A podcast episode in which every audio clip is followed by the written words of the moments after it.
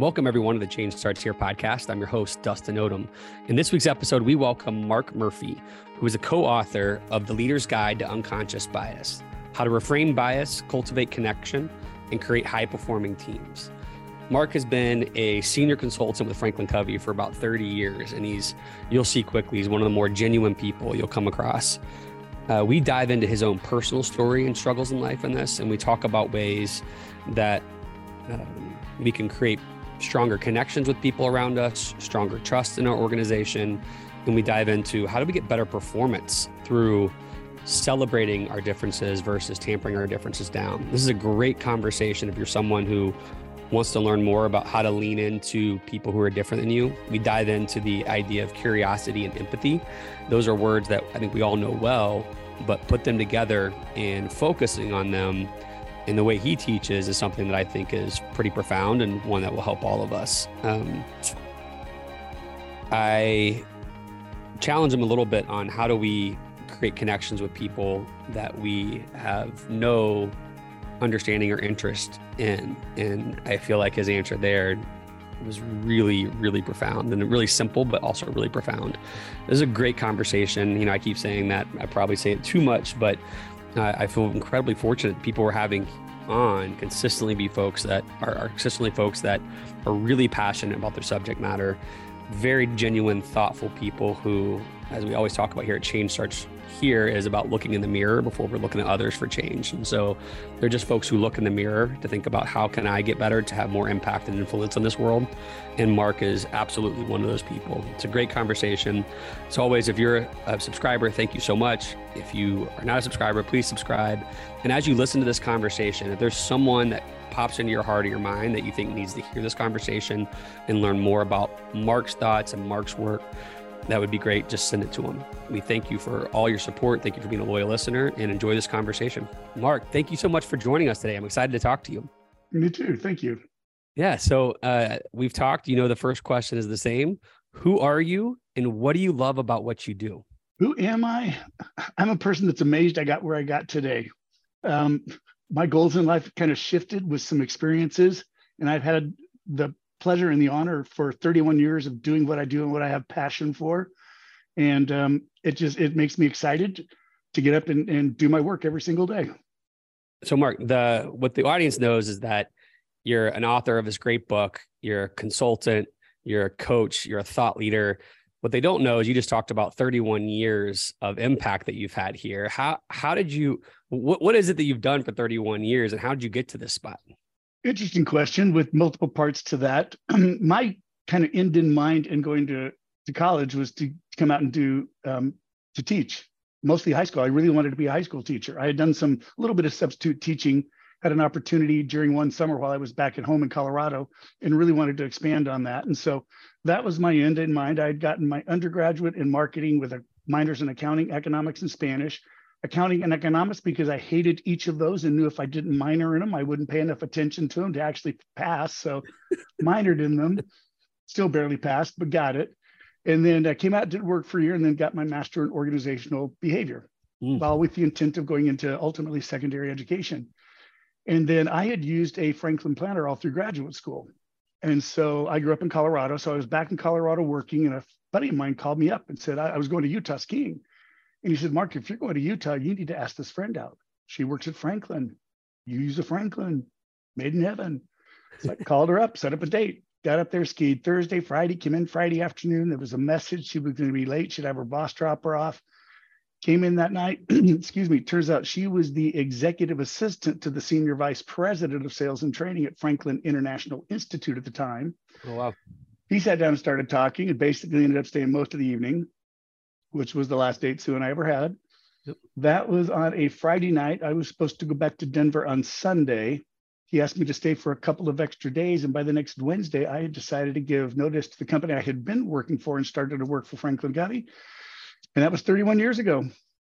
What, what was it or what is it? You know, I, I guess it's two parts. Like, what was it about Franklin Covey that drew you there, or Franklin, you know, International at this point? And then right. What's kept you here all these years? What's the, what, That's that's rare, right? There's a lot of folks that come and go, but to be somewhere for thirty-one years making more and more impact is refreshing to see, but it's not often we see that anymore. in all honesty, I, I was happy what I was doing. I was kind of in the interim of finding a, a secondary education. I was doing cross-cultural consulting, expatriate training for this small company, and was happy there. And he was talking about opportunity and what they were looking for. And I was young, you know, I, I didn't have any experience. And I thought, well, this is something I really wouldn't be qualified for, probably. And then he pulled out a list and said, well, this is what our consultants are currently making. And I was like, well, wait a minute, we might have a conversation here. Honestly, that's how it started. And then as I begin to grow in my career, you know, I, I often people ask me, thirty-one years teaching the same thing over and over again. Don't you get bored with that? Yeah. And honestly, no. I don't view myself as a facilitator, consultant, trainer, which is the labels that I put on me. I actually view myself as a knowledge partner, because I don't think there's ever a workshop I've facilitated where I didn't learn something from them as well.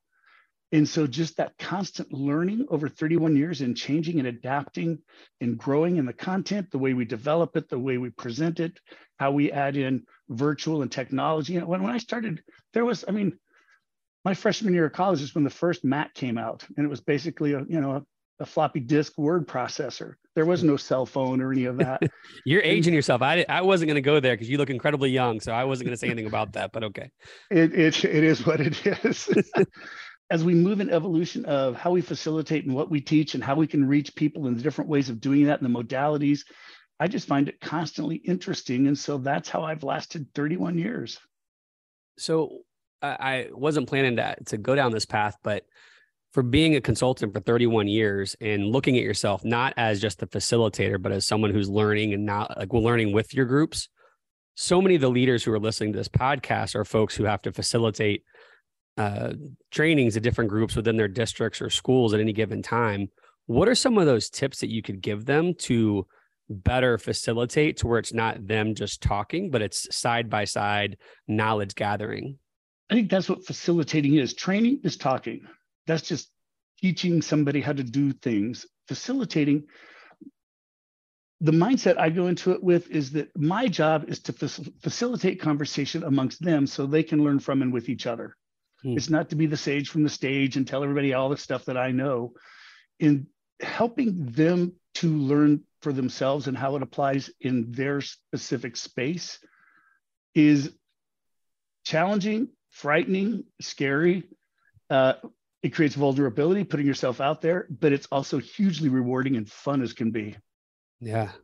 Um, so during that thirty-one years, at some point uh, towards the tail end of that thirty-one, you get a call to say, you know, I, we'd be interested in having you be a co-author of a book. And that book is a phenomenal book. For those of you who haven't listened, and I talked about it a little bit in the intro, but it's called The Leader's Guide to Unconscious Bias, How to Reframe Bias to Cultivate Connection, Create High-Performing Teams.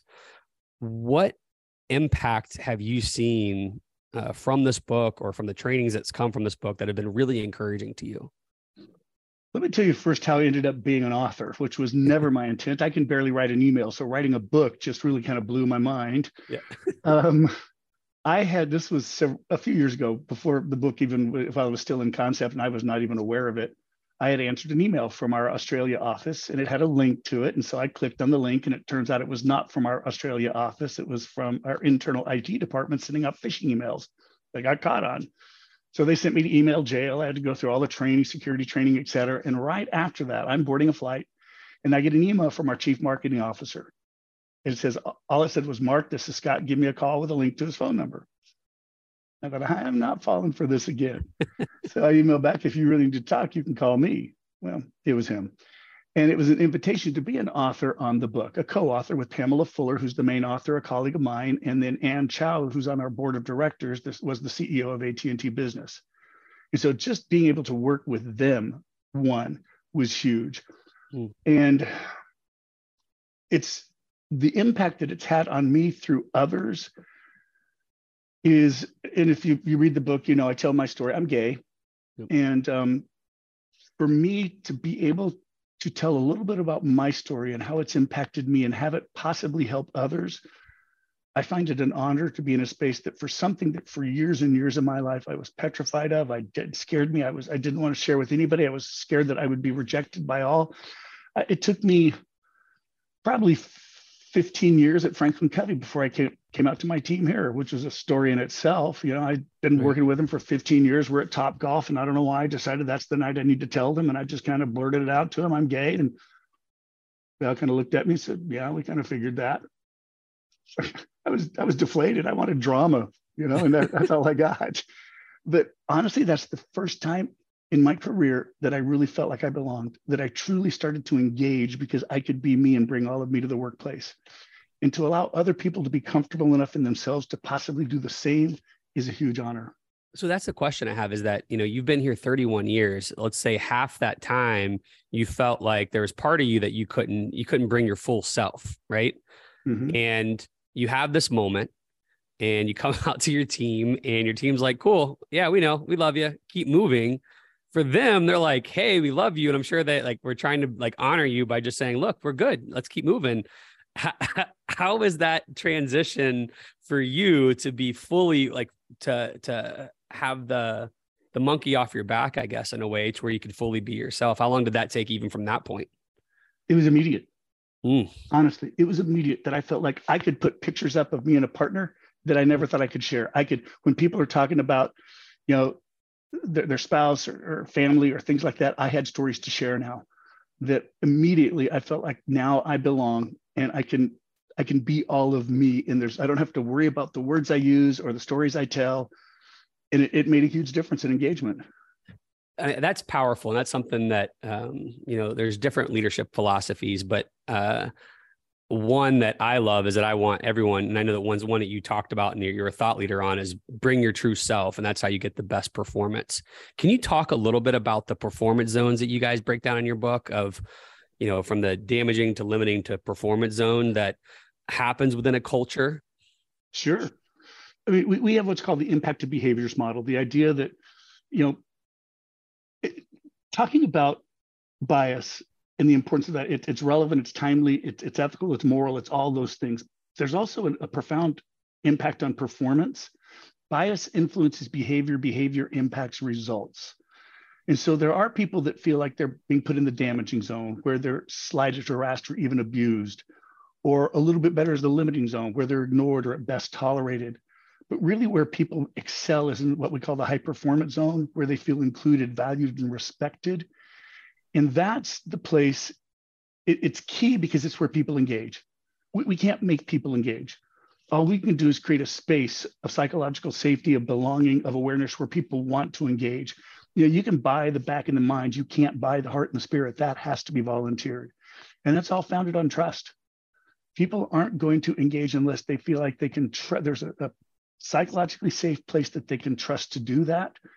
You know, diversity is not just a nice thing to have in performance. It's requisite. If you want to be competitive, innovative, creative, there has to be multiple ways of looking at things, different ideas, different backgrounds. You know, Doctor Covey used to say, if there's two people in the room and they both have the same idea, one of them's irrelevant. Yep. It's only when there's differences, it's not your way or my way, but a better way, a higher way that I wouldn't have come up without your ideas and you could have never thought of without mine. But together we create something different and better. I also think that in that high performance zone is the only place people are going to truly engage every day in the mission, vision, and values of the organization is when they really feel like they belong. That's key. I'm sure you've been challenged this. There's a couple of things I want to challenge. So one is, and I was starting to go there, but I wanted to, you to preface it with these these different zones. But there, there are folks out there who lead, who believe, leave your personal stuff at home, come here and bring your work. So why are we even talking about these things? What's your response to those leaders? I'm curious if you've come across those leaders much, because I have. And what's your response when they say, we don't need to get into those kind of conversations. We're here just to work.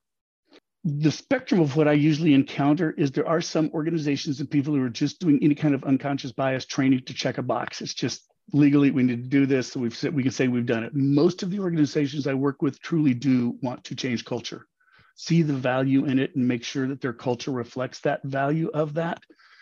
I, as much as you talk about separating the two, I don't think it, I don't think it's possible. You can't, you know, what happens at work, you take home. It, I think it'd be hard to be stressed, um, but, you know, dealing with deadlines, the exhausted, and at the end of the day, turned it all around to be, you know, happy, fulfilling, kind, considerate, courteous with your family. It doesn't work that way. And I, just the same way, I don't think you can have a, a family life and strife all the time and get to work and be productive. Yep. There, there is carryover there. No, I, I totally agree. I think, you know, my wife this week's had a, a, a tough week at work with different things that have happened. And I just see, like, she does a great job of being gracious coming home, but you can feel the weight on her shoulders as she comes home from that burden. And so I feel like our job when she's home is to pick her up so she can get back into that fight. But to your point, like if you go home where it's, it's the opposite, where it's tough at home, it's tough to get, if you're not being picked up, it's tough to get back in the fight at work, right? It's, it's just, it's a cycle. And so I, I love the fact that you see that as one and the same. It's the whole person that we need to bring to get the best performance, right? Exactly. And so the other question I have, I, I too am like you, I, I like, and crave different points of opinion, like different, different opinions. I love devil's advocates. I love finding folks that just see a complete opposite of me to get to the right result. But where that can be a challenge is how do you find, how do you not get lost in too much dissent? Meaning like at some point a decision has to be made. And so there is going to have to be a decision made that may lean to one person's opinion over another. And people are going to have to get in line. How, how do you, how do you mix that with really encouraging people to bring their full self and bring their full opinions? I think it starts with trust. If you have a culture of trust where people trust each other and they feel they, they engage, you can have discourse. And at the end, people know that whatever decision was made wasn't based on some set of criteria that's nebulous, ambiguous, that they don't understand, that could be biased, that it was made from the best decision of everything brought to the table because they've had a voice in that conversation. I don't think people always have to be right. They just want to be heard in some way. Yep. Uh, when we talked uh, a week ago or a few days ago, we we talked about some of the conversations I've been hearing from superintendents as I've traveled the country is this passion for creating a culture of belonging within their schools and their school system. Can you tell me when you hear that, what is what does it mean to you to hear about a culture of belonging? How would you describe that? A place that that connects both empathy and curiosity as a foundation. Empathy, it's, it's like two sides of the same coin. Empathy is the emotional side. Curiosity is the intellectual side. Mm. And I think the more that we have empathy for somebody, the more we try and put ourselves in their shoes, not just see the world through their lens, but feel it as well and truly understand it, the more curious we become. The more questions we ask, the more we get answered, the more empathy we can have. And it self-perpetuates as a part of that process. If you don't have empathy or curiosity, there is no connection. You're just disengaged. If it's all curiosity, I think you have a rational understanding of the situation with no emotional component to really connect you. And if you're on the receiving end of a whole bunch of questions with no empathy, it can seem like an interrogation. But on the other hand, if it's all empathy, you have an emotional understanding with no rational understanding of what's actually happening in the situation. And so it's a connection of both. Too much curiosity is all about me. Too much empathy is all about them. But when you put those together in a balance, it creates a connection that allows people to move forward and create amazing things. What are, I mean, I, I love that. I think, you know, my, my mother-in-law and I are very close, but early on, she's someone who is very curious and sometimes would skip the empathetic questions. And so she would ask me about a thousand questions about something that's going on. I'm thinking, Are, do you care about me or you just want to know the information for the information? Now I know her incredible heart and know that like, that's how she processes, right? Whereas I probably am too much on the empathetic side and may not be as curious enough on the details that I need to be. How, how do you help people develop or sharpen both, right? Because I think, you know, as people we're probably drawn to one side or the other more firmly. And so how do we grow in the area that we're not naturally drawn toward? I think that the fear for a lot of people is just, how do I have a conversation where I get to know somebody that I don't know well and I'd like to, but I there's what if I the fear I think for people is what what if what if I use a wrong term? What if I offend them in some way? What if I say something wrong or cross a boundary? Mm. And so I think it's it's you know th- these are basically difficult conversations, and creating a space and a place where you can have difficult conversations is about creating an emotional space that's safe, about being curious, but at the same time. It, it's it's that idea of really seeking to understand, not just to reply. For me, I know in my in my mind, I have a hard time because if I if I really listen intently to somebody, in my mind it implies I agree with you, and I don't think that's it at all. I I can I don't have to agree with the words you say, but if I can understand where you're coming from and really get that, then together we can create something different and better than where we started. If I can listen without trying to change your mind or defend my position, but truly just understand where you're coming from. It creates that safety place, that that culture that you're talking about. Yeah, when I when I grew up, I my um, family was involved in politics, and on both sides of the aisle, from Democrat to Republican, and so I grew up just living in nuance. And so nuance for me is exactly what you're talking about there. I feel like, at least what it seems like, you know, whether it's on social media or, you know, headlines in the news, nuance seems to be lost because someone could make a quote and there's no place for them to have nuance. How do we create that ability to bring your full self, right? Maybe say accidentally the wrong words, but to have a culture where we can grow with that and learn from it so that there's nuance of growing together. Because that's something that I, I feel like uh, is lost, or it's just we're not seeing enough of right now. And I guess the nuance, I guess, is is is is that you saying that everything is is polarized in society right now. There is no middle yes. ground for us to just listen, to understand, to learn without saying it's good or bad. If, if you don't think like me, then it's bad. If you think like me, it's good. Exactly. Exactly. That's a better way to say it. Thank you. Well, I mean, this keeps going back to a foundation of the importance of trust. You know, sometimes in, in interesting, we, we wanted, you know, you, you'd name the title of the book, uh, A Leader's Guide to Unconscious Bias, How to Reframe Bias, Cultivate Connection, and, and Create High-Performing Teams. The three authors wanted to call it, but that's not what I meant. That's really the title we wanted to put in the book. And we got overridden because so often that's what you hear people say, well, that's not what I meant. Yeah, and so I, I think good intent only gets so far. Good, with the best of intentions, you can really hurt somebody. But when when I trust you well enough to know that you ask these questions out of, that you, you declare your intent. I know your motive. Your motive is pure. It's not to judge me or to defend yourself, but to really understand. It takes both parties to engage.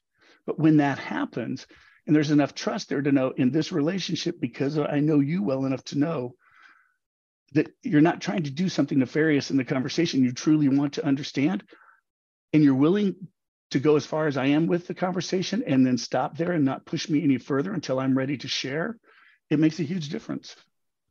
Well, to that point, I, I think one of the things I used to get teased about in college is that I would have all these different friends of different groups throughout campus, and I'd bring them together thinking I've got these best people that got to know each other, and then they wouldn't talk and they'd have nothing in common or no, how, no, no way to have connection.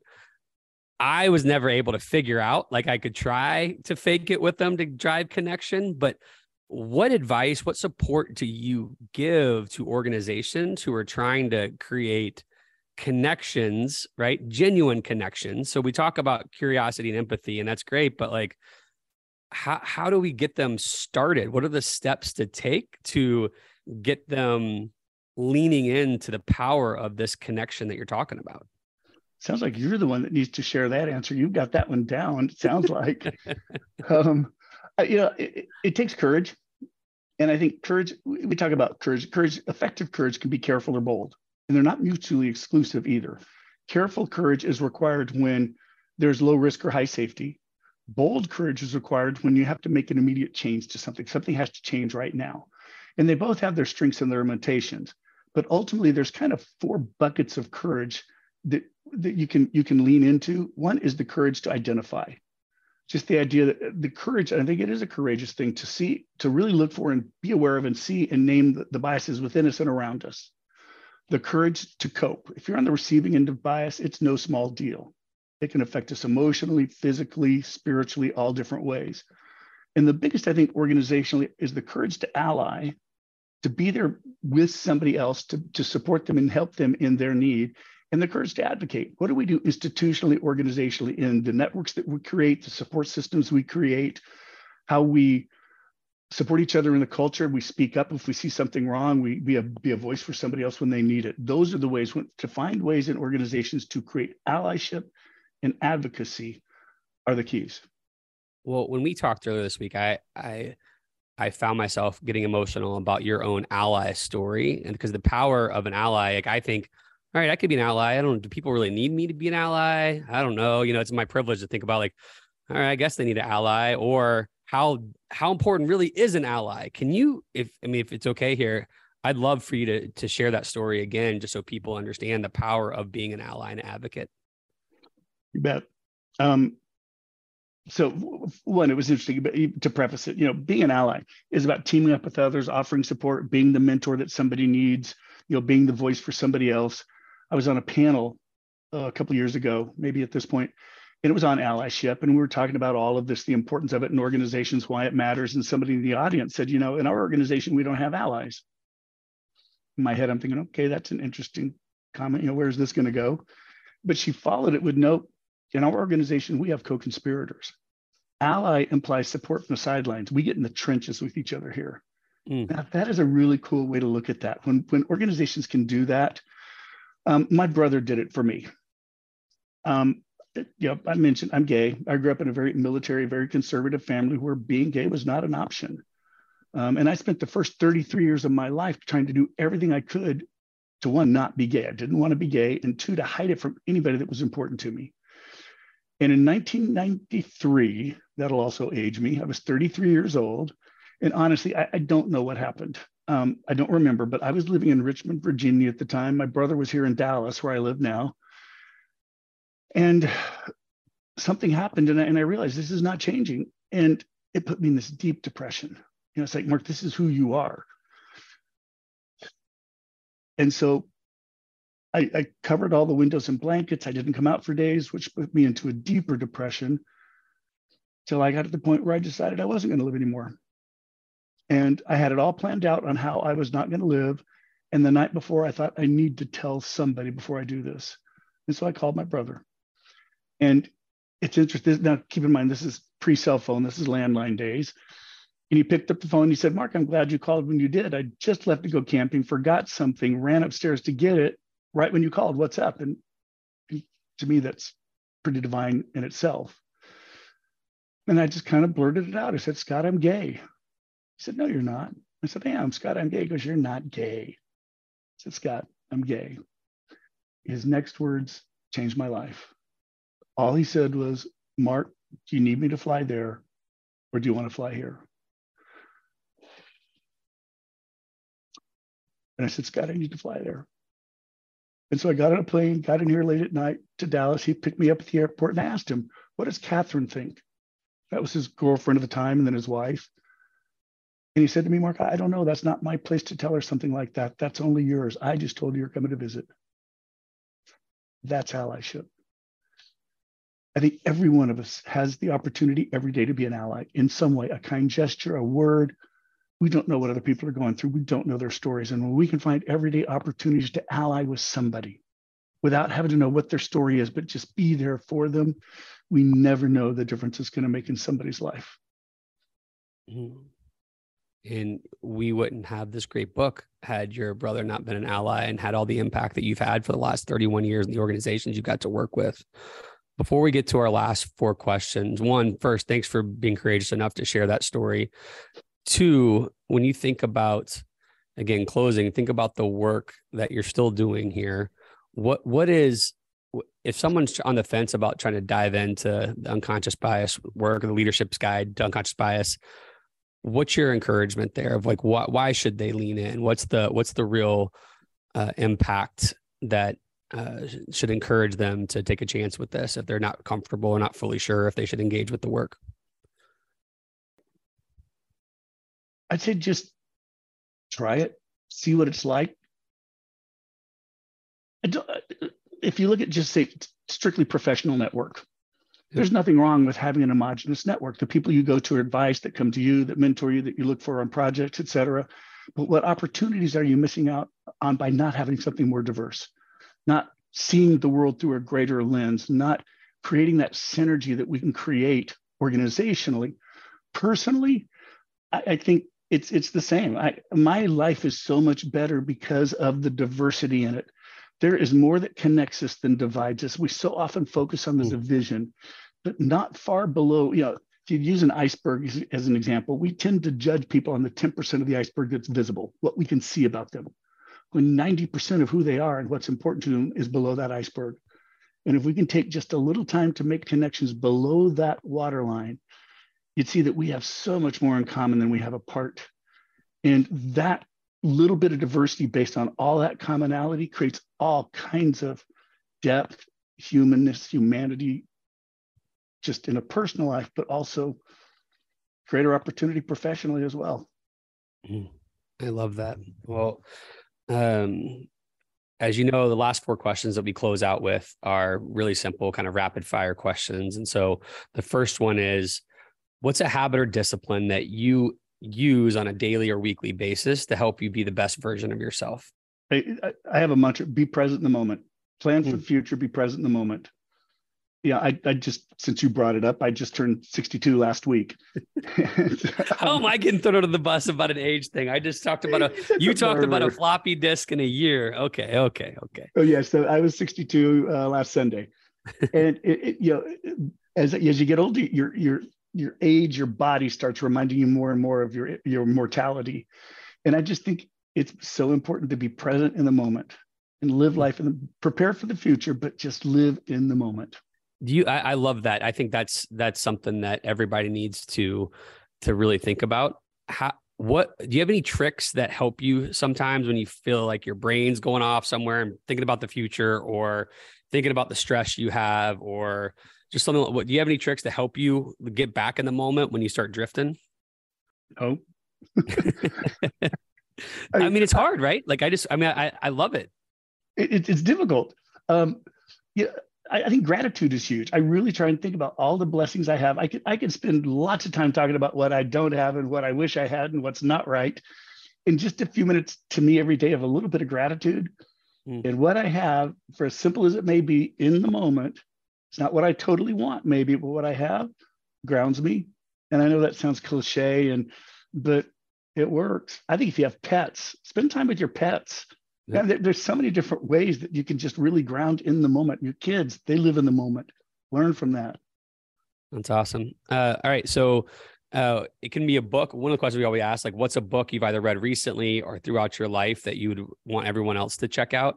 Uh, it doesn't have to be a book. It could be a podcast. It could be another way that you consume media. But uh, what's what is something that you'd recommend that you think other folks need to check out and learn from?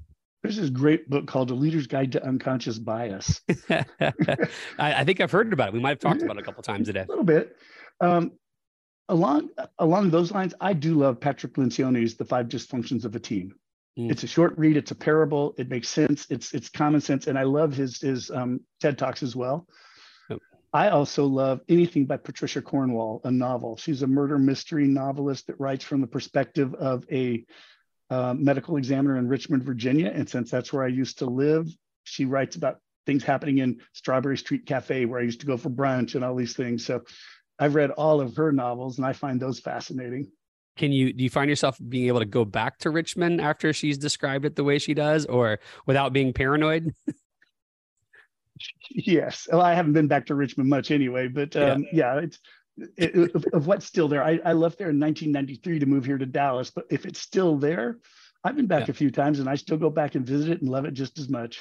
That's awesome. All right. Uh, you know, you're in, we've talked about where you are uh, in Dallas. Uh, I'm not going to tell everybody where you live, but uh, when you're either walking the streets, when you're working out, when you're stuck in traffic, what's on your playlist? What, what type of music, what type of artists, what songs?